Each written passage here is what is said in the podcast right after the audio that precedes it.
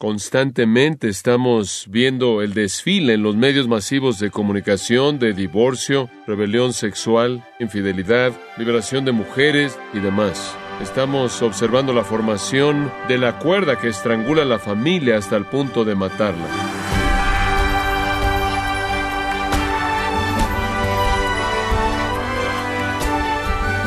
Le damos las gracias por acompañarnos en este subprograma Gracias a vosotros con el pastor John MacArthur. Un jardinero responsable no simplemente planta las flores y las abandona, él se involucra seriamente en cultivarlas.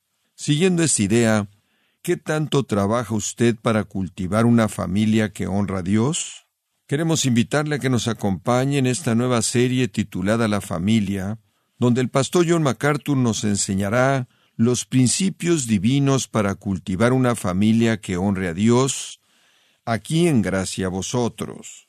Nadie necesita probarnos que bien podríamos estar observando la muerte de la célula esencial de la civilización, la familia.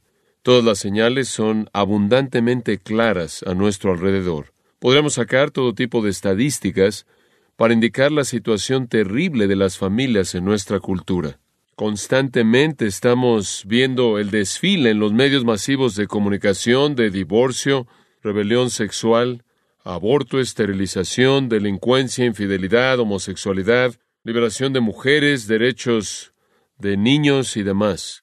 Estamos observando la formación de la cuerda que estrangula a la familia hasta el punto de matarla. Y muchos, francamente, con gusto están preparando la tumba para la familia y realmente lo están haciendo con gusto. En un libro titulado La muerte de la familia, un médico británico sugiere quitar la familia de manera completa porque él dice que es una herramienta de condicionamiento primordial para una perspectiva del mundo occidental imperialista. Kate Millett, quien es una feminista muy prominente, escribió un libro llamado Política Sexual y en este libro ella escribe que la familia debe desaparecer porque oprime y esclaviza a las mujeres. La gente que se aferra a estas perspectivas son agresivas, son claros, directos, dominantes y encuentran su plataforma más fértil para la propagación de sus puntos de vista en las universidades de nuestra sociedad y como consecuencia están en proceso de reeducar significativamente a los jóvenes que eventualmente son parte de la categoría de los líderes y los que moldean nuestra sociedad. La señora T. Grace Atkinson de la Organización Nacional de las Mujeres busca eliminar todo el sexo, todo el matrimonio, toda la maternidad y todo el amor. Yo diría que eso es bastante fatal. Ella dijo que el matrimonio es servicio legalizado y relaciones familiares y son la base para toda la opresión humana. Qué triste y torcida perspectiva. Pero en muchos casos es la perspectiva reinante entre los pensadores, los profesores, los maestros en nuestra sociedad. Por otro lado, otros que están viendo la muerte de la familia lo ven como un desastre, una enfermedad terrible. Si la familia no puede funcionar, ¿Quién va a criar? ¿Quién va a socializar? ¿Quién va a moralizar a la próxima generación? El doctor Armando Nicolai II, de la Escuela Médica de Harvard, ve la tendencia a destruir la familia como una tendencia devastadora. Él apunta a las mujeres casadas con hijos trabajando afuera del hogar. La tendencia para que las familias estén mudando frecuentemente, casi de manera constante. El dominio de la televisión en el hogar, la falta de controles en la sociedad, el caos de la confusión moral, la falta de comunicación entre las familias y el divorcio y todas esas cosas, dice él, están amenazando la vida misma que vivimos. Permítame citarle de él. Él dice, y cito, estas tendencias van a paralizar a la familia, destruir su integridad y van a hacer que sus miembros sufran conflictos emocionales tan paralizadores que se van a volver una carga intolerable para la sociedad. ¿Qué hay acerca del futuro? En primer lugar, la calidad de la vida familiar, va a continuar deteriorándose, produciendo una sociedad con una tasa mayor de enfermedad mental como nunca antes. 95% de nuestras camas de hospitales podrían ser ocupadas por pacientes mentalmente enfermos. Esta enfermedad se caracterizará por una falta de dominio propio. Podemos esperar que la gente en la autoridad sea asesinada y que éstas sean ocurrencias frecuentes. Crímenes de violencia se van a incrementar, inclusive esos crímenes dentro de la familia. La tasa de suicidio se va a incrementar conforme la sexualidad se vuelve más y más ilimitada y separada de la familia y el compromiso emocional. El efecto mortal va a causar que haya una experiencia más rara y una perversión más amplia. Fin de la cita.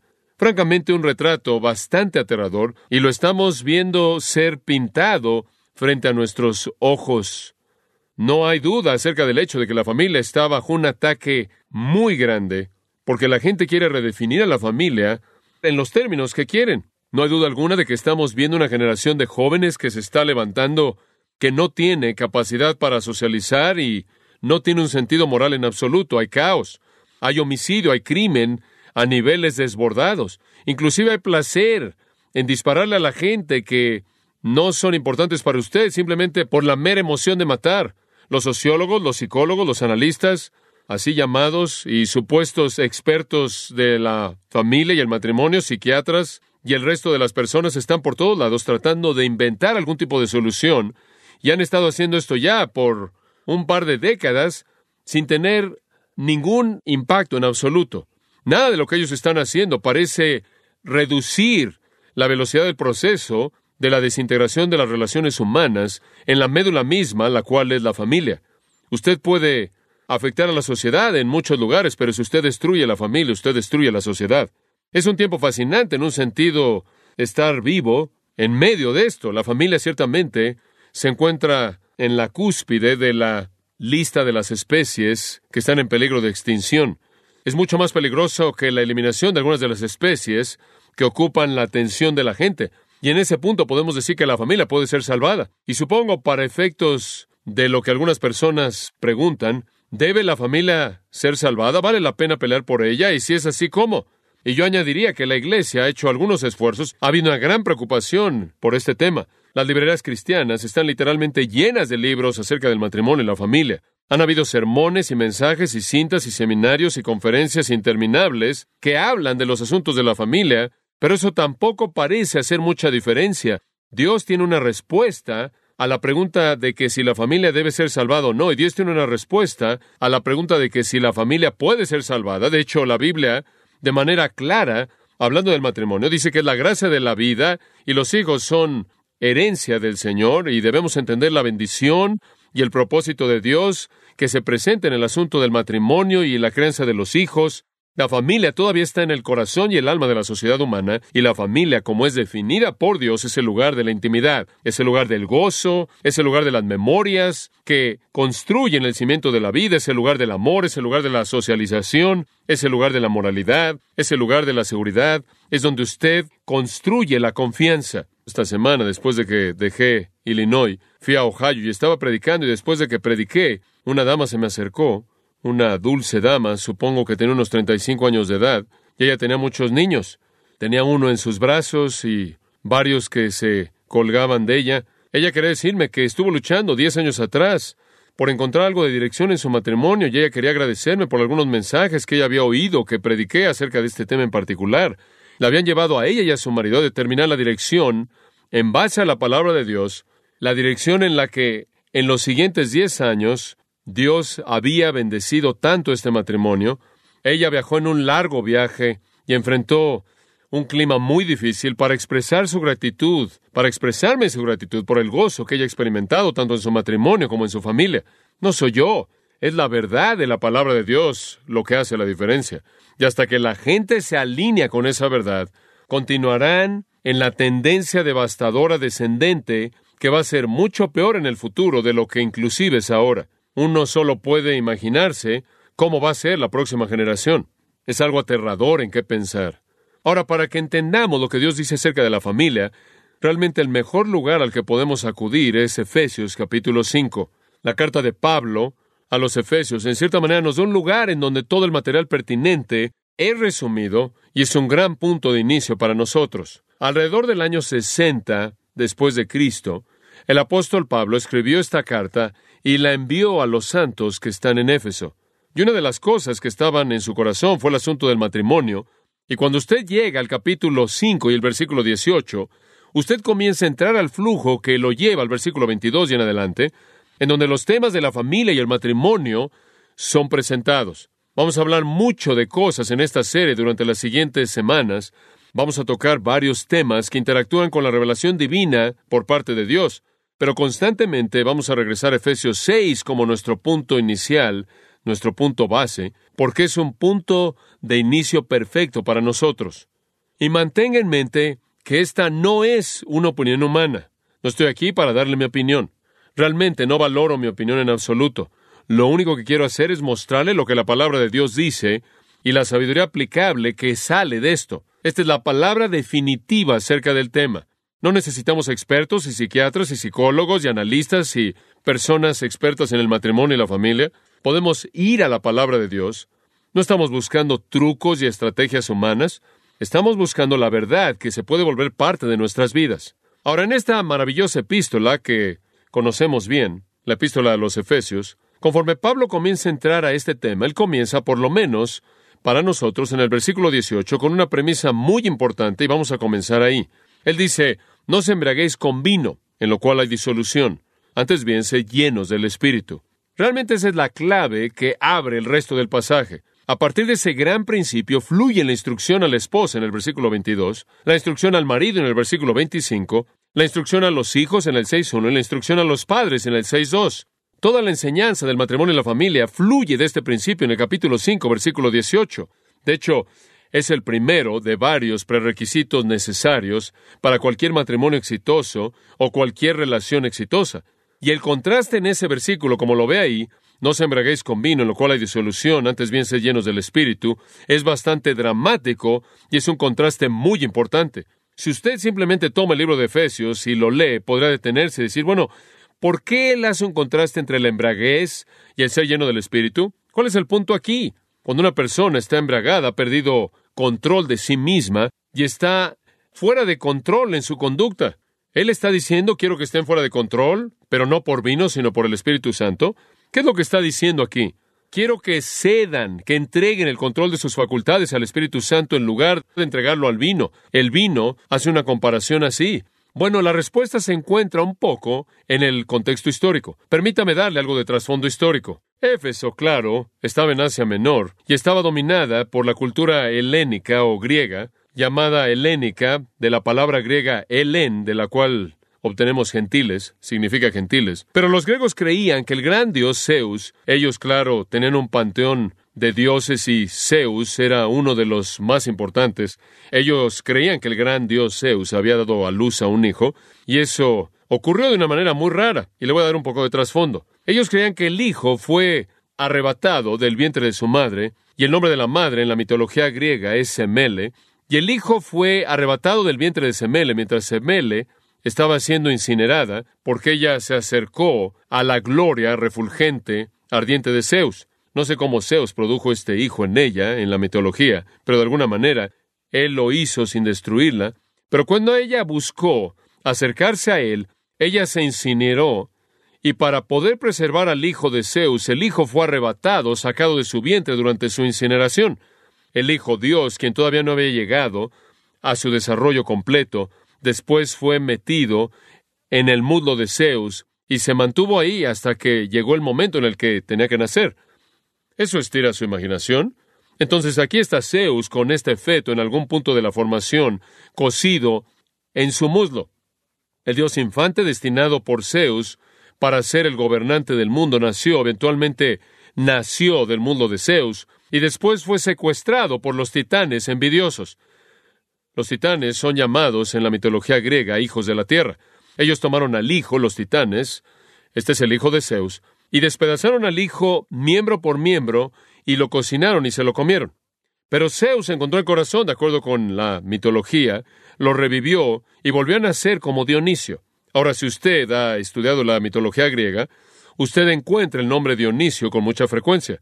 Zeus encontró el corazón, se lo tragó y eventualmente el corazón formó la personalidad de Dionisio y volvió a nacer. Zeus, después de esto, destruyó a los titanes con relámpago, los incineró a todos ellos, y de las cenizas de estos titanes vino toda la humanidad. Entonces, esa es su historia de la creación. Dionisio entonces realmente era alguien que iba más allá de la humanidad, porque toda la humanidad simplemente vino a partir de las cenizas de los titanes, Y Dionisio, junto con Zeus, era un dios. Dionisio entonces, de acuerdo con la mitología griega, produjo una religión, una religión de éxtasis, extasia y emocionalismo. Y la religión dionisia, esta religión de éxtasis y emocionalismo, este tipo de religión fuera de control, saturaba al mundo griego y romano. El culto dionisio era una forma desenfrenada de adoración y era popular, una forma dominante. Los adoradores cometían atrocidades con órganos humanos, se involucraban en orgías de perversión sexual junto con la música y la fiesta y el baile. Pero había un elemento común en todo este desenfreno Dionisio y ese elemento era la embriaguez. Embriaguez. De hecho, si usted circula en el Medio Oriente o en el mundo romano antiguo, usted va a ver que Dionisio está asociado con las uvas. Cuando hay una estatua de un tributo a Dionisio, algún monumento a Dionisio, siempre se caracteriza por racimos de uvas, porque él llegó a ser conocido como el dios del vino. El nombre griego de Dionisio se convirtió en el idioma romano, en latín, Baco. Y Baco es el dios romano del vino. Cuando la gente se involucraba en estas, en estas fiestas increíbles de embriaguez, eran llamadas fiestas bacanales. Y si usted ha estudiado algo de eso, ese es un término conocido, inclusive en la actualidad. Saque su diccionario y busque bacanal y dice que es una orgía de embriaguez. El elemento clave entonces, el elemento clave en la adoración pagana era la embriaguez. Así es como ellos quitaban sus inhibiciones, así es como enfrentaban sus restricciones normales, así es como enfrentaban sus sentimientos normales de culpabilidad. Así es como adormecían su sentido lo suficiente como para adormecer o callar su conciencia. Así es como quitaban su ansiedad y temor y culpabilidad por una conducta tan vil como esa conducta en la que se involucraban. Así es como inducían ese tipo de desenfreno que sustituía el gozo real y simplemente los llevaba a este tipo de conducta horrenda. Y lo hacían al emborracharse y perder toda su inhibición. Entonces ellos creían que la embriaguez simplemente era la puerta al éxtasis, la puerta a la expresión religiosa y que dicha embriaguez elevaba al creyente, al adorador, a una comunión total con las deidades. Entonces, la embriaguez era la clave de la adoración, de la comunión con las deidades. Entre más embriagados estaban, más probable era que entraran al estado de extasia y entusiasmos, dos palabras griegas, éxtasis y entusiasmo, que hablaban de este tipo de actividades horrendas con frecuencia demoníacas. Hace varios años atrás, cuando viajé a Israel, tuve el privilegio de hacer un viaje al Líbano, ahí llegando hasta Beirut, en la parte este ahí, un viaje fascinante a la ciudad de Damasco. Damasco se encuentra ahí en el corazón del Medio Oriente, en este punto en particular. Y cuando fuimos a Damasco, tuvimos una oportunidad fascinante camino a Damasco, fuimos a la ciudad de Baalbek, la cual está en el punto extremo al este del Imperio Romano, el gran imperio romano se extendía hasta el Medio Oriente, al este de Israel. Y fuimos a la ciudad de Baalbek porque ahí están algunas de las ruinas más maravillosas que han sido preservadas ahí y han sido restauradas. Y tienen algunos obeliscos que son casi imposibles de entender. Entender cómo los hicieron y cómo los movieron es un dilema continuo. Son unas piedras inmensas, inmensas. También se ha reconstruido ahí un templo increíble, y ahí enfrente de ese templo se había dedicado a Júpiter, pero en ese templo habían viñedos que estaban colgando de las columnas y ahí en donde se encontraba en la parte de arriba de la construcción. Y los guías le cuentan a uno que cuando usted va ahí, esto representa a Baco, y los romanos lo construyeron en el punto extremo oriental de su imperio. Ahí levantaron un templo a Baco, y ahí era donde llevaban a cabo sus orgías. Lo que es fascinante acerca de esto, por ejemplo, es que en el centro mismo de este lugar tan grande, en donde hacían esto, hay un área decorada y después un agujero grande, profundo, y ese agujero existía para que la gente vomitara en el proceso y regresara para continuar en esto. Un tipo increíble de conducta y lo hacían en los templos y creían que estaban ascendiendo a la comunión con los dioses. Eso es lo que Pablo tiene en mente. Ahora regresa al versículo 18 tiene un significado diferente a la luz de ese contexto y él les está diciendo, no se embriaguen con vino, todo lo que eso hace es producir disolución, todo lo que eso hace es derribarlos. Si quieren tener comunión con Dios, sean llenos del Espíritu. Nuestra religión no llega a su plenitud y a su riqueza mediante la embriaguez, sino más bien mediante la llenura del Espíritu. No se llenen de alcohol, sean llenos del Espíritu Santo. Literalmente, continuamente sean llenos del Espíritu. Si quiere religión verdadera, si quiere comunión verdadera con Dios, si quiere que la adoración verdadera se lleve a cabo, si quiere una vida piadosa, si quiere agradar a Dios, entonces debe ser lleno del Espíritu. No controlado por el alcohol, sino controlado por el Espíritu Santo. El paralelo de esto está en Colosenses 3:16, en donde en lugar de decirse lleno del Espíritu, Pablo dice, la palabra de Cristo mora en abundancia en vosotros, porque realmente es lo mismo. Cuando la palabra de Cristo domina su vida y usted responde en obediencia a la misma, es lo mismo que estar controlado por el Espíritu Santo, claro, quien es el autor de las Escrituras. La obediencia a la palabra es ser lleno del Espíritu. No es algún tipo de experiencia mística, no es algún tipo de experiencia estática, no es algo que viene sobre usted y lo domina y lo lleva a algún tipo de conducta inconsciente, no es ser derribado en algún estado inconsciente, desmayado, como lo ve usted con tanta frecuencia en la televisión, no es entrar en algún tipo de estado estático y hablar en algún tipo de sonido estático, no es perder el control de sí mismo, simplemente es ser controlado continuamente por el Espíritu, quien lo hace a través de la palabra, y eso significa que estamos obedeciendo la verdad. Entonces tenemos que comenzar en ese punto. Sea lo que sea que vamos a hacer en términos de nuestra vida cristiana, sea nuestro matrimonio, nuestra familia, tiene que fluir a partir de una vida controlada por el Espíritu Santo. Y esa es la razón por la que la sociedad realmente no tiene esperanza. No son regenerados, no conocen a Dios, no tienen más esperanza de entender lo que la gente en las festividades bacanales lo tuvieron. No va a suceder. Una relación matrimonial correcta y una relación familiar correcta está edificada en una vida redimida y es capacitada y activada por el Espíritu Santo en obediencia a la palabra de Dios. Ahora observe el versículo 19 y 20. Hablando entre vosotros con salmos, himnos y cánticos espirituales, cantando en vuestro corazón al Señor. Permítame decirle algo. El Espíritu de Dios controla una vida. En donde hay una vida entregada a la palabra de Dios y la obediencia a la palabra de Dios, allí va a haber alabanza, eso es lo primero.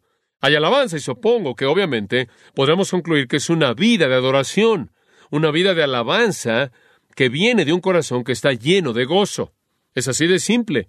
Presénteme una persona obediente, obediente a la palabra de Dios, y le voy a mostrar a una persona positiva, contenta, que está alabando, adorando, cuyo corazón está lleno de salmos, himnos y cánticos espirituales, que está cantando y alabando al Señor en su corazón, y le voy a enseñar a una persona que se puede llevar con cualquier persona, porque está perdida en la maravilla y el amor y la alabanza, porque está adorando al Señor. El versículo 20 añade, dando siempre gracias por todo al Dios y Padre en el nombre de nuestro Señor Jesucristo. Le voy a decir una cosa, es muy difícil discutir con alguien que está agradecido por todo, por todo. Cuando usted encuentra una persona que está llena del Espíritu, le voy a enseñar a una persona feliz, le voy a enseñar a una persona agradecida, una persona obedeciendo la palabra de Dios, una persona llena de gozo y alabanza y adoración, una persona que no tiene nada más que gratitud por todo lo que Dios ha hecho, va a ser una persona con la que es un deleite vivir. Ese es el meollo. Realmente no estamos hablando aquí de algún tipo de truco humano para hacer que su matrimonio funcione. No estamos hablando del tipo de cosas de las que leo todo el tiempo, y usted recuerda que hace unos años atrás le conté acerca de un libro que leí de matrimonio y decía, si realmente quiere tener una gran relación con su esposa, aquí hay una buena sugerencia. Vaya, cómprele un oso de peluche bonito, uno de esos suavecitos, y tráigalo a casa. Después envuélvalo en papel aluminio y métalo en la parte de atrás del congelador. Esto está en este libro. Métalo en la parte de atrás del congelador.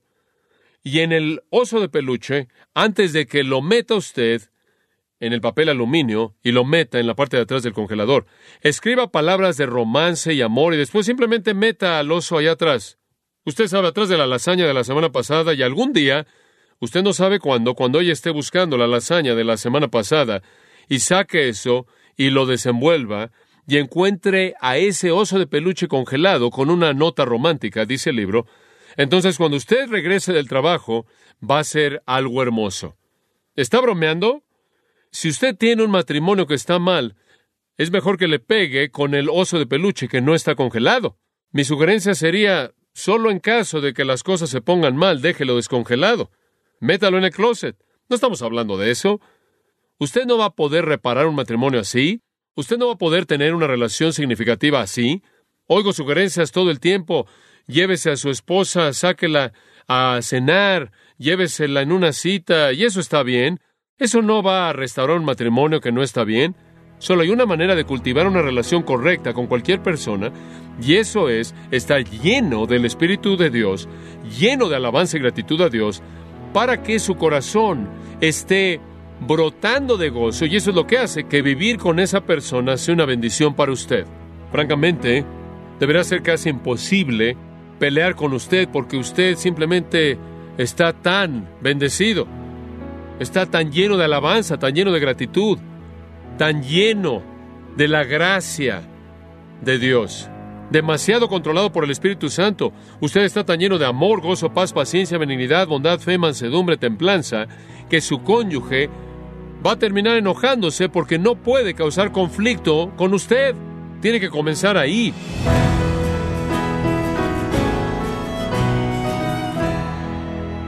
Como John MacArthur enseñó, cultivar una familia que honra a Dios no se consigue con trucos mágicos o planeando actividades. La clave es que usted esté lleno del Espíritu y comprometido con Cristo. Esto es parte de la serie titulada La familia, en gracia a vosotros. Estimado oyente, tenemos disponible el libro titulado Cómo ser padres cristianos exitosos, escrito por John MacArthur un libro que le presenta los principios divinos establecidos por Dios para la crianza piadosa de los hijos. Puede adquirir cómo ser padres cristianos exitosos en gracia.org o en su librería cristiana más cercana.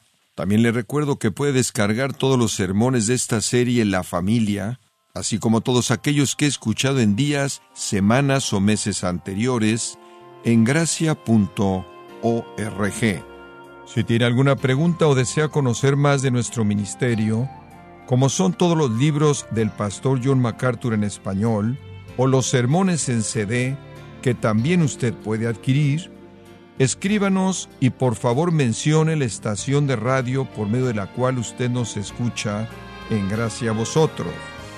Es importante conocer no solo el país y ciudad de donde usted nos escucha, sino también la radio. Para quienes contactan nuestro ministerio por primera vez, pueden solicitar una copia del mensaje de promoción sin costo alguno, un mensaje por oyente únicamente. Si usted vive en los Estados Unidos o Puerto Rico, escríbanos a Gracia Vosotros, P.O. Box 4000, Panorama City, California 91412 o puede escribirnos a través del siguiente correo electrónico radio arroba Y queremos agradecerle desde el fondo de nuestro corazón su tiempo y sintonía, y en nombre de John MacArthur y del personal de este organismo, invitarle para que nos acompañe en la próxima edición y así juntos continuar desatando la verdad de Dios un versículo a la vez, en gracia a vosotros.